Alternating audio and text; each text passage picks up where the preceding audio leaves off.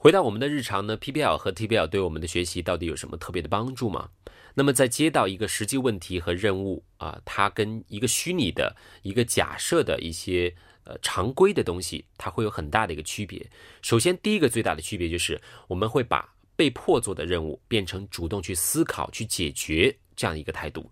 被动转为主动的状态，对我们的影响是非常不一样的。想想动力就很不一样哈。比如说，你要被迫去练琴两个小时。啊，另外一种状态是你要主动的去练琴两个小时，你觉得哪个效果好呢？答案是显而易见的，对吧？如果被迫去练琴两个小时，很有可能你是做不下来的。如果主动，你接下来要有一场音乐会，你自己不想丢脸，你想有完美的演出，然后你自己去练琴，你自己觉得两个小时太少了吧？因为这种正面的去解决问题的态度，导致了你会积极的去解决所有的问题。PBL 和 TBL 在学习的过程当中呢，是有很大的帮助。比如说，对语言来讲是显而易见的。呃，举一个我曾经实操过的一个例子吧。我曾经在课堂上设置过这样一个任务，就是要举办一次以食物为主题的专题。那么那节课目标就是要从菜菜市场去买菜，然后回来做饭，必须全英进行。那么前提是，第一啊，自己不能够让别人知道自己要做什么菜。那么增加难度了，我就要求同学们分成两队人马，一队在菜市场，我们叫 hunter 啊，中文名暂且叫它叫买手吧。然后另外一队呢叫 HQ，我们叫 headquarters 总部。总部的同学呢需要通过用对讲机哦，当时给了他们 radio，然后去用英文解释给 hunter，要求 hunter 帮自己去买我要的一些材料啊。第一个要知道它的价格，第二个要知道它的量，然后最后决定是否购买，然后 hunter 就会去执行。那么 Hunter 需要做的就是要汇报给总部啊，汇报给 HQ 它的价格还有购买的情况。所以呢，Hunter 第一个啊训练他们的是要听得懂指令，然后 Headquarters 呢要清晰的给出我们物品的一个名称、重量还有价格。那比较好玩呢是，呃，我们同学们刚刚学完了对重量的概念呢，叫做呃 a kilogram 就是一公斤、两斤啊。然后呢不知道其他的一个表达方式，那所以呢啊买菜的时候啊菜市。就是其中一个原材料是葱啊，然后他就说 a kilogram of 啊 green onion，那一公斤的葱，那么你想一下回来的一个效果啊，如果我菜市是啊炒鸡蛋，那很有可能是最后变成了炒葱啊。所以通过这样的任务呢，同学们需要花很长的时间去预先的熟悉菜式的名称啊，还有这个原材料的名称、价格、汇报以及重量的英文等等。那么在应应用过程当中呢，他们遇到的实战的情况可能还会复杂很多，需要队友的相互的协助来进行完善。这样紧张的正面压力会给他们很深刻的印象。那么至少呢，我觉得那位同学啊，一定记得一公斤葱的说法，那估计一辈子都忘不了。那么 PBL 对那 PBL 和 TBL 对我们老师和家长又有什么意义吗？我们先来谈一下对老师的呃一个意义吧。老师们一直在愁着说，呃，经常听说要课改呀，要课改啊，但是在公立学校或者在培训机构呢，也不知道从哪个地方下手去改一些东西。其实最简单的方式就可以从作业这个必不可少，但是却往往被我们忽略的配角入手。如何运用好它，发挥好它的功用呢？其实是我们课改一个成功的突破口。美国小孩里面经常用 project 来指。呃，它的意思是我们日常当中要做的家庭作业。这个词直接翻译过来，project 翻译过来是项目的意思。想想我们中国的小孩作业一般叫什么呀？叫 homework。homework 只是指在家里面做功课而已。功课这个词叫 work。那么至于这样的 work 以后是否能够被翻译成这个直接有效的技能，需要打一个大大的问号了。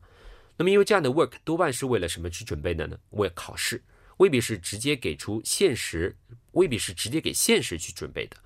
那么跟大家讲一个非常有意思的概念，在物理当中呢，做工也叫 work 这个单词。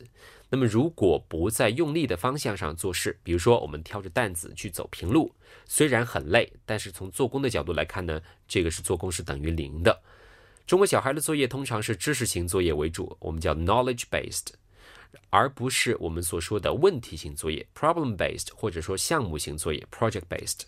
理想的考试当然可以去衡量现实的需求，但实际上呢，经常会有一个很大的矛盾，因为呃，我们考试未必能够反映出现实的一个需要。另一种程度，在课堂上呢，老师给予学生的学习任务，让学生透过完成这个任务的过程，自然而然的学习，并且去运用语言，把主动权交还给学生。从适当的正面压力还有挑战然后给到学生一个鼓励，还有一个兴奋点，让他主动的去学习来解决问题，完成任务。这就是 TBL 的一个核心。呃，TBL 学习语言的观点认为呢，教师必须得提供给学习者三大的语言学习基本的要素，呃，要素我们叫条件吧。第一个是接触到真实呃语言的一个机会，exposure exposure to 呃 real language。第二个呢是将语言运用在真实情境的机会，我们叫 opportunities for using language for real purposes。第三个呢是学习语言以及使用该语言的一个动机，motivation to learn and to use the language。So 呃，通过学习者透过各各项的任务，将学到的语言还有沟通技巧运用在不同的情境当中，这就是任务教学法的一个流程吧。呃，任务式教学法呢，比反复的去练习呢，生动有趣的多，而且呢，是可以增进学习者的一个语言运用的机会。此外呢，学习者可以通过。达到这个完成任务后的这种兴奋的心情，哈，有点像打怪兽，可以使他们在这个学习过程当中保持高度的兴奋点，而且在完成任务后呢，获得很大的成就感。如果任务是经常是经过这个小组的合作来完成的，那么还可以借此机会呢，去鼓励团队合作以及相互学习的精神。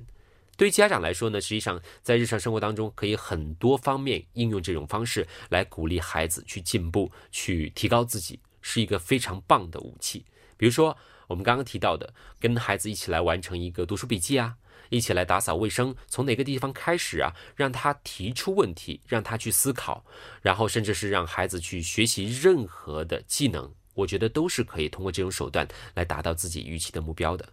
但是，TBL 和 PBL 在运用过程当中呢，我需要提醒我们的老师、家长，甚至是自己想要尝试去主动应用，呃，这种方法来学习的学生需要注意的。事物都是有两面性的，所以 TBL 还有 PBL 呢，它的应用是有一个前提，以及它自己本身是有缺点的。在课堂上去应用这种教学法呢，由于任务经常会占据大半的课堂时间，那么使得学生专注于在语言学习还有练习的时间比可能会被压缩掉了。所以，虽然这种方法能够使得学生在兴趣上非常的棒啊，能够提升他的一个兴奋点，但是同时将学生的注意力从我们语言学习转移到了任务的完成，所以有些学生有可能甚至会没有，甚至会因为没有在短时间内，或者说在规定时间内完成任务，或者因为执行的效果没有达到期望而产生挫败感，然后。根本忘却了，我们完成任务目的只是为了增进语言的学习而已。运用是他们去要求他们去学习，呃，运用沟通的技巧以及语言的技能去执行任务。这种过于强调沟通训练的做法呢，不仅没有办法能够帮助学生去扎实语言的根基，反而经常会造成一些学习的挫败感。同样的，如果难度等级太大的话，不适合参与者来学习的话，那么会导致南辕北辙的效果，使得参与者呢受挫感非常强烈，不利于持续的学习。